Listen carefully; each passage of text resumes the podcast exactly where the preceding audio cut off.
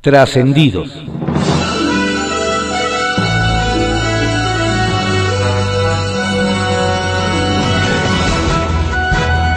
Continuamos con la audiosíntesis informativa de Adrián Ojeda Román, correspondiente a hoy viernes 11 de septiembre de 2020. Vamos con algunos trascendidos que se publican en periódicos de circulación nacional. Templo Mayor, por Fray Bartolomé, que se publica en el periódico Reforma. El presidente Andrés Manuel López Obrador es un enamorado de la historia de México. Tan es así que está llevando al país al pasado. Por ejemplo, la producción petrolera en pleno 2020 está al mismo nivel de 1979. Los ingresos presupuestarios en el primer semestre son apenas los del 2015. Inclusive, antes de la pandemia, la generación de empleos formal en México regresó a los niveles de 2004. De ahí que el PIB per cápita retrocedió en los tiempos hasta 1994. En cuanto al sector energético, el sueño López Obradorista es tener una bonanza petrolera López Portillista, no más que no hay con qué ni de dónde. El salto al pasado incluye alejar la modernidad de las energías renovables y volver a los combustibles, vaya casualidad, fósiles. Y claro, en materia política, el echeverrismo, con todo y guayabera, volvió a Palacio Nacional, donde se toman decisiones económicas como en 1972. Así que no es de extrañar que López Obrador tenga a su lado a personajes como Manuel Bartlett, un digno representante del fraude electoral que caracterizaba esa época que tanto añora el presidente. Allá en Querétaro se comenta que Santiago Nieto ha tenido ya un par de extraños, por no decir peligrosos, percances en sus constantes viajes a esa entidad. Sería bueno saber, de entrada, en qué han consistido realmente esos incidentes y sobre todo si ya se tomaron las medidas necesarias para reforzar su seguridad. El titular de la Unidad de Inteligencia Financiera es una de las piezas claves del actual gobierno, ya ha tocado intereses muy poderosos, por lo que ninguna precaución sobra. Con eso de que un grupo de estudiantes está pidiendo la salida de Luis Videgaray del Instituto Tecnológico de Massachusetts, hubo quienes recordaron un pequeño detallito. Cuando solo faltaban cuatro días para que concluyera el sexenio del gobierno de Enrique Peña Nieto, condecoró con el águila azteca a Stephen Allen Schwarzman, presidente de la poderosa firma de inversiones Blackstone y uno de los más importantes patrocinadores del MIT. A lo mejor es mera coincidencia, o a lo mejor no. En la construcción del aeropuerto de Santa Lucía, hasta ahora se han encontrado 200 restos de mamut. ¿No será una señal de que este gobierno va con paso firme a la prehistoria? Es pregunta en los huesos. Bajo reserva, que se publica en el periódico El Universal. Machucón de AMLO a Bartlett. Un incómodo momento en Palacio Nacional, nos cuentan, pasó Manuel Bartlett, director general de la Comisión Federal de Electricidad nos detallan que la situación inició cuando el presidente Andrés Manuel López Obrador tocó el tema de actos de corrupción. Pero no fue por el sobreprecio millonario de los ventiladores que vendió la empresa de León Manuel Bartlett Álvarez, hijo del titular de la CFE, al IMSS en abril pasado. Nada de eso. Nos explican que ayer el Ejecutivo Federal recordó en su conferencia de prensa los fraudes de las elecciones de Chihuahua en 1986 y las de dos años después, en 1988, cuando Bartlett Díaz era nada más y nada menos que secretario de gobernación, ya a quien se le cayó el sistema. Pero como AMLO es bueno para cambiar los pasajes de la historia, pues no pasa nada con un leve machucón, ¿verdad, don Manuel? Falta luz verde a logística del desfile militar. Desde las instalaciones del heroico Colegio Militar, elementos del ejército mexicano realizan ensayos para el desfile militar del 16 de septiembre. Sin embargo, nos comentan los mandos, todavía no tienen claridad sobre la logística de La Parada, que registrará muchos cambios a partir de la pandemia del COVID-19. Por ejemplo, nos explican se prevén ajustos, ajustes en la ruta y el número de contingente militar. Nos hacen ver que los mandos están a la espera de que Palacio Nacional dé luz verde a las instrucciones del Comandante Supremo de las Fuerzas Armadas. En estas páginas dimos a conocer hace unos días que el gobierno federal y el de la Ciudad de México preparan una conmemoración virtual del grito y del desfile militar, sin acceso para la gente al centro histórico. Pero el presidente tendrá la última palabra, como ya es costumbre. Mal tango en la condesa. Parece que a los dos supuestos ciudadanos argentinos que agredieron verbalmente a una vecina de la Condesa en la Ciudad de México, le saldrá caro el tango. La Embajada de Argentina en México salió a repudiar los hechos de discriminación y violencia de género.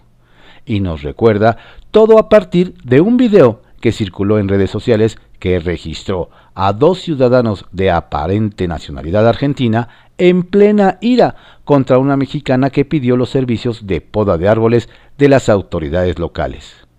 En paralelo nos hacen ver, el Instituto Nacional de Migración dio a conocer que citará a los extranjeros que agredieron a una persona en la colonia Hipódromo Condesa en la Ciudad de México para verificar su condición migratoria.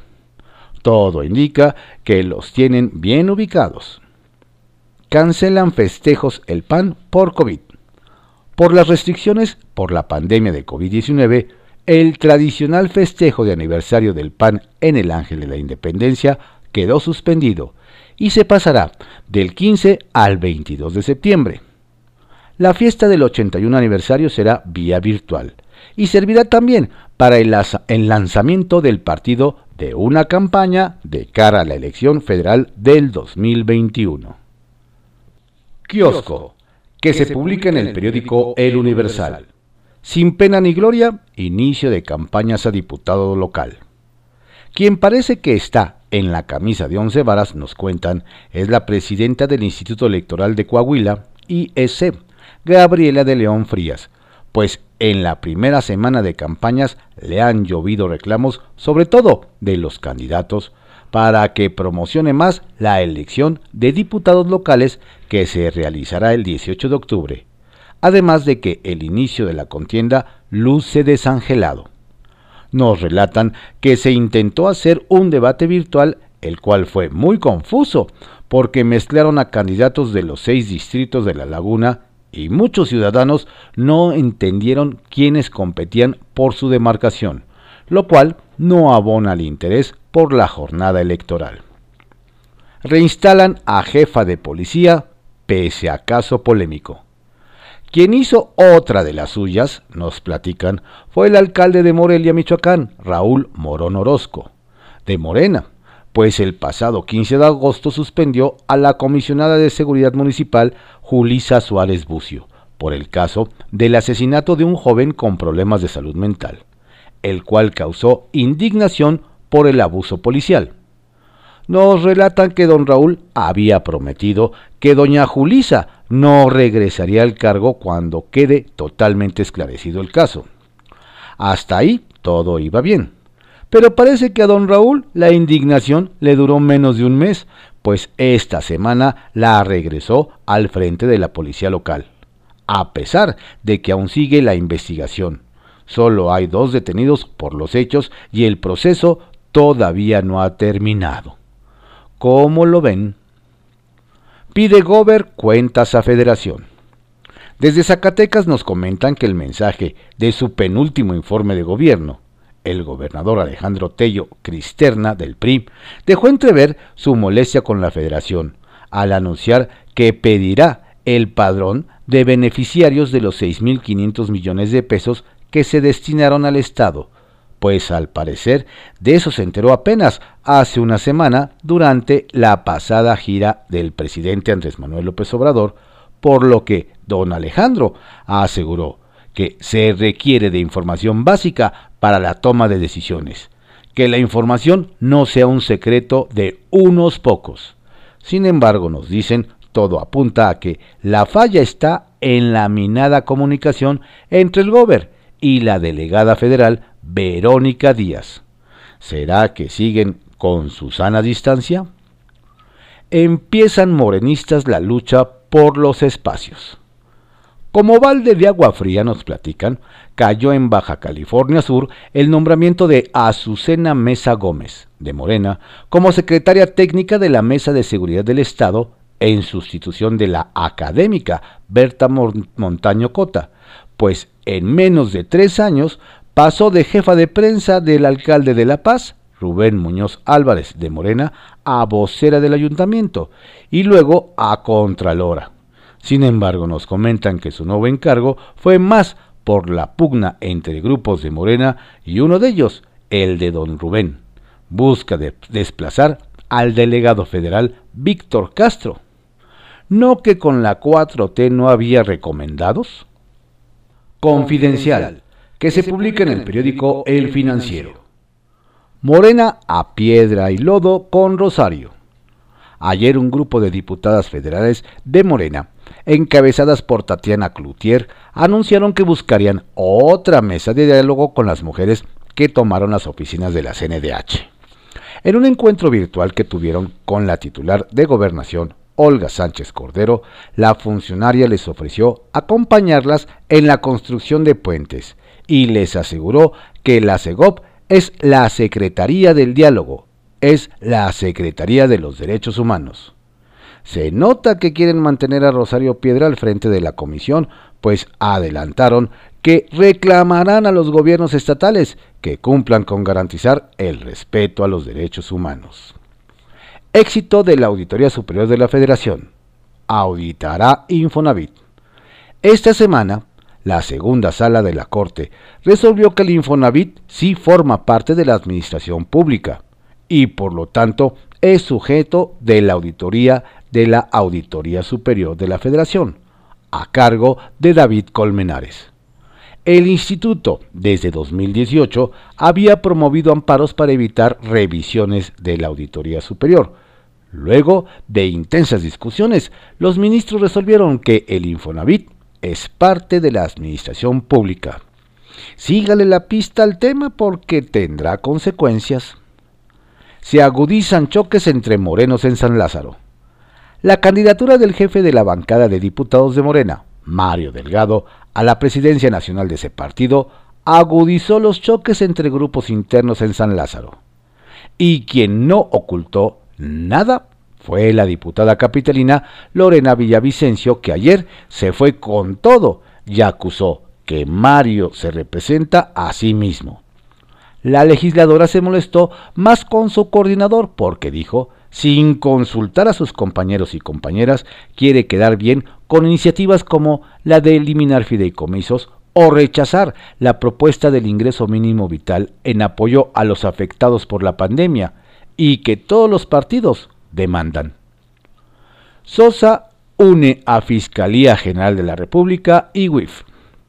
Gerardo Sosa Castellán y su llamada Sosa Nostra lograron lo que parecía imposible la aprehensión del exrector de la Universidad Autónoma del Estado de Hidalgo se realizó con una total coordinación entre la Fiscalía General de la República y la Unidad de Inteligencia Financiera. Esta última fue la encargada de formular tres denuncias contra el hidalguense por lavado de dinero, peculado y defraudación fiscal. El tema ya motivó incluso un reconocimiento en redes sociales del titular de la UIF, Santiago Nieto, hacia el fiscal Alejandro Gertz, y podría incluso representar más adelante el aseguramiento de recursos ilícitos por 3 mil millones de pesos que estarían reintegrándose al Estado mexicano. Videgaray. Cuatro piden que se vayan. Pues fueron cuatro estudiantes del MIT, el reconocido MIT, los que pidieron en una carta abierta que se expulsara a Luis Videgaray de esa institución. No es la primera vez que un grupo realiza esta demanda. Ocurrió, ocurrió desde que estalló el caso Lozoya, hace ya bastantes meses. Entonces no ocurrió nada. No se ve como ahora sí. El SAT de armas tomar. Para trabajar como oficial de comercio exterior en algunas de las 49 aduanas terrestres y marítimas del país, el SAT de Raquel Buenrostro lanzó una convocatoria para reclutar a jóvenes con licenciatura o ingeniería terminada en áreas de comercio exterior, ciencias sociales o económico-administrativas.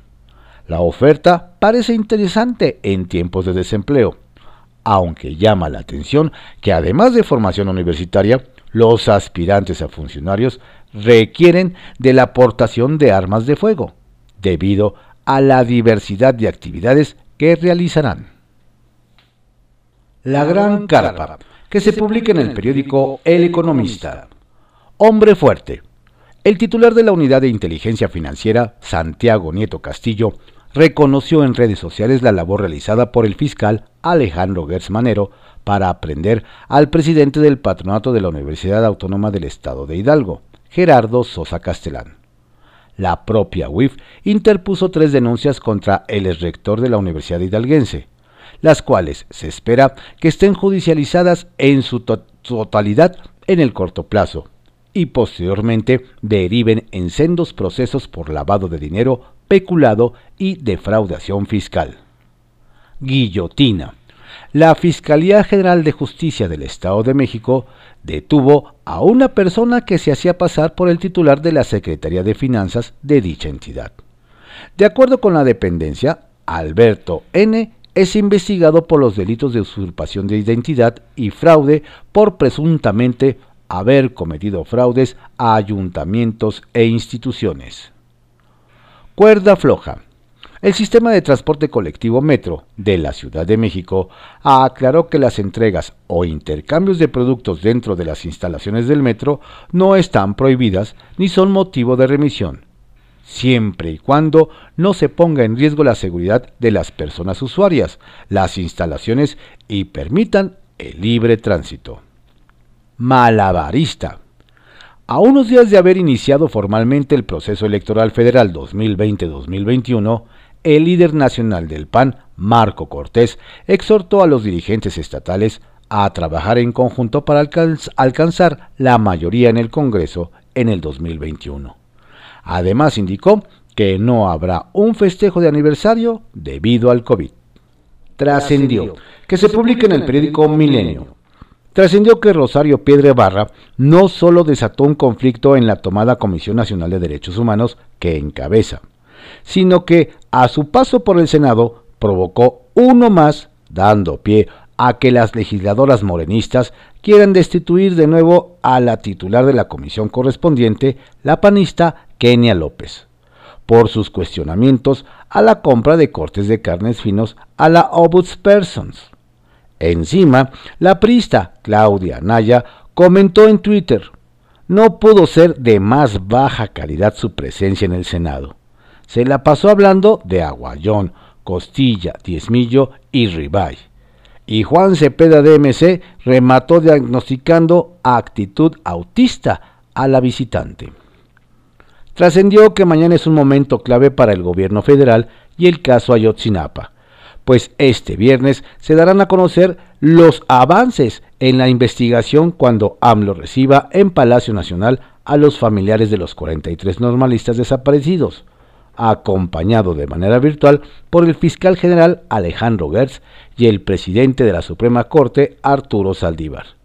Se presume que es un informe crucial porque hay ya resultados distintos a los de la verdad histórica. A ver trascendió que durante la reunión de la CONAGO, su presidente, el gobernador de San Luis Potosí, Juan Manuel Carreras, pasó un mal rato por los reclamos tras la salida de 10 de sus integrantes y lo que ha sido una débil defensa de las demandas de los estados. Al final, la secretaria de Gobernación, Olga Sánchez Cordero, respaldó al PRISTA y se comprometió a que sean federalistas o conaguistas del lado federal siempre tendrán apertura y diálogo. Trascendió que el Congreso del Estado de México tiene prácticamente lista la primera reforma electoral en el país para poner orden en el despilfarro de recursos para pago de dietas a regidores y síndicos, que en esa entidad alcanzan hasta los 100 mil pesos. De última hora, PRI, PAN y PRD y Partido Verde protestaron por la reducción de cargos que significará ahorro y eficiencia, según la iniciativa del senador morenista Higinio Martínez y que respalda la bancada que encabeza el diputado Maurilio Hernández. Bolsa que se irá a gasto social para enfrentar la pandemia. Pepe Grillo, que se publica en el periódico La Crónica. Gobernadores al rescate. La fragilidad de los partidos políticos de oposición, que no encuentran el camino para regresar a la competencia, propicia que de los gobernadores emanados de sus filas sean los únicos actores políticos que levantan la voz ante la 4T. Esto ha propiciado un forcejeo permanente entre el presidente y los gobernadores que difícilmente le dejará ganancias políticas al mandatario federal. Es así porque los ciudadanos suelen interpretar los dardos presidenciales a los gobernadores como ataques del odiado centro a sus estados. De ahí que los gobernadores de Morena de la alianza gobernante se tendrán que subir al ring para dar ellos la pelea. No son muchos, apenas media docena, más Cuauhtémoc Blanco, que es del PES, pero de cualquier manera se harán sentir. La jefa de gobierno de la Ciudad de México, Claudia Sheinbaum, adelantó que publicará un posicionamiento como inicio formal de su defensa a AMLO. La solución se aleja. El problema de la presa La Boquilla en Chihuahua ya es un pleito político de gran escala entre el gobierno del estado y el federal. López Obrador y Javier Corral se están dando con todo. No sorprende. El forcejeo permanente con golpes arriba y abajo del pantalón es el estilo personal de ejercer el poder de ambos personajes. Lo que preocupa es que la tensión sube y el problema que originó el pleito, el acceso de los productores agrícolas de la región al agua de la presa, no se resuelve, lo que augura más motivos de fricción. Las lenguas viperinas, duchas para el agravio, generan ingobernabilidad y no resuelven nada. ¿Habrá alguien realmente interesado en solucionar este problema? La pesadilla. Si alguien supone que una vez que el INE diga quiénes ganaron la encuesta para la presidencia y la Secretaría General de Morena, se acabaron los problemas del partido en el poder, se equivoca. De hecho, a los ganadores pueden decirles aquello de bienvenidos a la pesadilla.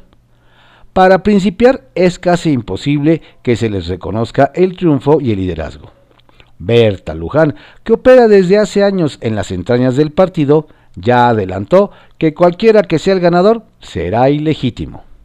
De manera que, en lugar de comenzar a preparar la elección del año entrante y de aplicar un principio de orden y disciplina partidista, los ganadores tendrán que caminar por un campo minado.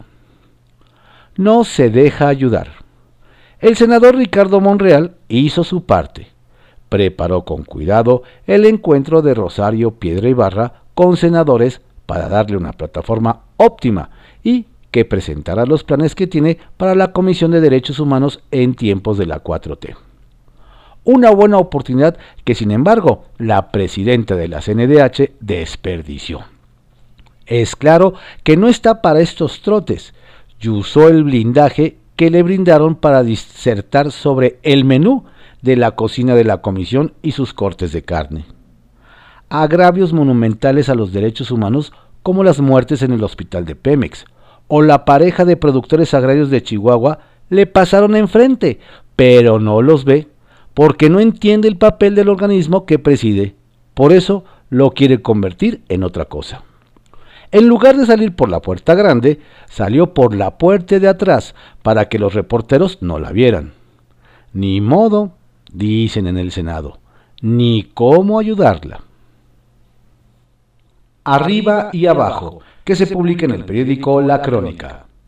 Claudia Sheinbaum, luego de que empresarios de bares, discotecas, así como de salones para eventos sociales, solicitaron a las autoridades capitalinas poder reabrir sus negocios cuando el semáforo epidemiológico cambie a amarillo, la jefa de gobierno descartó esa posibilidad. Explicó que los bares son lugares cerrados, de plática y música, y se ha visto inclusive en las ciudades europeas que en el momento que los abrieron, prácticamente en 15 días los volvieron a cerrar, porque representaban zonas de alto contagio. Abajo, Óscar Antonio Gómez Heredia. La Policía Metropolitana de Bogotá, que encabeza, es acusada por la ciudadanía de excesivo uso de la fuerza ante civiles. El pasado miércoles, enfrentamientos que han tenido desenlaces que han indignado a la ciudad. Muertes, lesiones, temor. El jefe de la policía ha permitido u ordenado estas acciones de brutalidad por parte de sus elementos. Sacapuntas que se publica en el Heraldo de México. Los puertos en la mira. Mucha tela de donde cortar puede salir este viernes de la reunión programada entre el presidente López Obrador y la coordinadora general de puertos y marina mercante, Rosa Isela Rodríguez. En el encuentro que será en privado, la funcionaria dará al mandatario un diagnóstico de los puertos del país. Por supuesto, también el plan de solución. Institucionalidad. Nos hacen saber que, contrario a lo que se piensa, la designación de Dulce María Sauri Riancho como presidenta de la Cámara de Diputados dejó un buen sabor de boca en la clase política gobernante, no solo por su trayectoria, sino por el compromiso que hizo cuando rindió protesta. Garantizó la institucionalidad en todo momento, pero nunca subordinación. Carta a Videgaray juicio sumario aplicaron ya estudiantes del Instituto Tecnológico de Massachusetts al exsecretario de Hacienda Luis Videgaray, de quien exigen la separación total de esa institución. En una carta piden cancelar la relación laboral con el mexicano por las investigaciones que lo ligan a actos de corrupción. Y ahí hay antecedentes de cesados por escándalos. Ajuste y refuerzos nos hacen ver que la desaparición de subsecretarías en el gobierno de Claudia Sheinbaum está sirviendo a la jefa de gobierno para reforzar su equipo con miras a lo que vendrá después de su segundo informe y de cara a 2021. Es el caso de René Cervera, quien dejó la subsecretaría de gobierno para integrarse como asesor a la oficina de la mandataria. No te preocupes, Rosario. Pareció un déjà vu la frase que soltó la senadora de Morena, Marta Guerrero, ayer, después de la álgida comparecencia de la titular de la CNDH, Rosario Piedra. La legisladora defendió la permanencia de la Ombudsperson pese a la crisis en la sede central de la institución. Para rematar, expresó que Rosario no tiene nada de qué preocuparse. El bueno, el malo y el feo, que se publica en el Heraldo de México. La buena. La futbolista japonesa, histórica goleadora y campeona del mundo en 2011, Yuki Nagasato, se convirtió en la primera mujer en ser fichada por un club masculino, al firmar con el Hayabusa Eleven de la Liga Nipona. El malo. El Museo Orsay Pinoteca de París, a cargo de Goy Kogeval, tuvo que ofrecer disculpas a una mujer identificada como Jan, a quien le obstaculizaron el acceso al recinto por el escote que llevaba. El feo. Luego de la propuesta de seis exsecretarios de salud para frenar la pandemia de COVID-19 en México, el vocero Hugo López Gatel se mofó e ironizó sobre ello al decir que podría dar lugar a una especie de patente. Redes de Poder, que se publica en Reporte Índigo. Cambio de estrategia. En Jalisco llueve sobre mojado. La entidad gobernada por Enrique Alfaro sigue en el primer lugar nacional con más casos registrados de dengue, sumado más de 2.100 infectados. Esto aunado a la pandemia de COVID-19, a la crisis económica y a la de inseguridad, no dejan bien parado entre la ciudadanía al mandatario integrante de la Alianza Federalista. Mañana acudirá el presidente López Obrador a Guadalajara a la inauguración de la línea 3 del metro ligero y, es y ese día se sabrá si Alfaro cambia de estrategia y agacha la cabeza en busca de más recursos federales o sigue igual de rebelde tras haber dejado la CONAGO. La intrahistoria de la comparecencia. La bancada de Morena en el Senado quiso proteger a la titular de la CNDH hasta el último momento. Sin embargo, la situación de crisis en este órgano, la presión de colectivos y la insistencia de los legisladores de oposición, sobre todo de la panista Kenia López, forzaron la comparecencia de Rosario Piedra. Sin embargo, en lo que los legisladores del partido Guinda no se dieron, nos comentan, fue en la transparencia de la reunión de Piedra con los integrantes de la Comisión de Derechos Humanos de la Cámara Alta, y mantuvieron el encuentro en privado, y buscaron un formato más favorable para la funcionaria. Aún minutos antes del inicio de la reunión, Kenia López, presidenta de la Comisión Senatorial, insistió en que se tenía que transparentar sobre todo por el contexto tan delicado, pero Morena siguió sin aceptar. ¿Por qué mantener en lo privado un asunto público? Caminos de Michoacán. El que ya está preparando sus maletas es el senador michoacano Cristóbal Arias, quien nos confirma que en los próximos días solicitará licencia de su cargo para buscar la candidatura de Morena a la gubernatura de Michoacán. El partido Guinda va muy por delante de las demás fuerzas políticas en la intención del voto, por lo que la verdadera contienda de Arias será al interior, pues el alcalde de Morelia, Raúl Morón, también está más que apuntado para la contienda. Estos fueron algunos trascendidos que se publican en periódicos de circulación nacional, en la audiosíntesis informativa de Adrián Ojeda Román, correspondiente a hoy viernes 11 de septiembre de 2020 Tenga usted un estupendo día y un excelente fin de semana. Y por favor, cuídese mucho y cuide a su familia.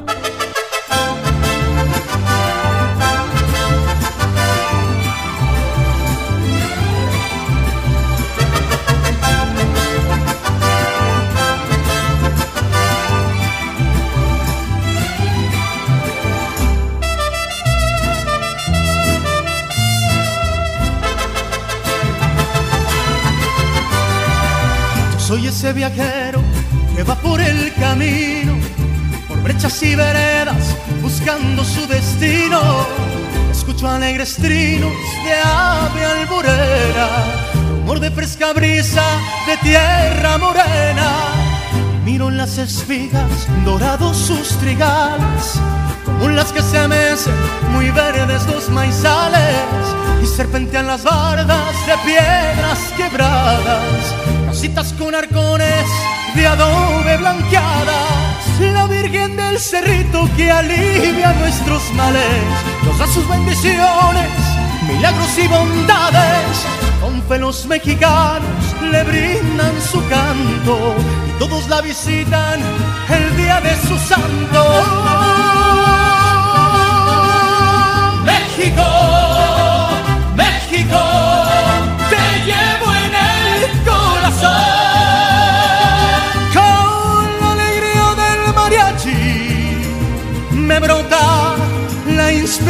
México, México, de bronce tu corazón. No hay como sones jarochos cantados con emoción.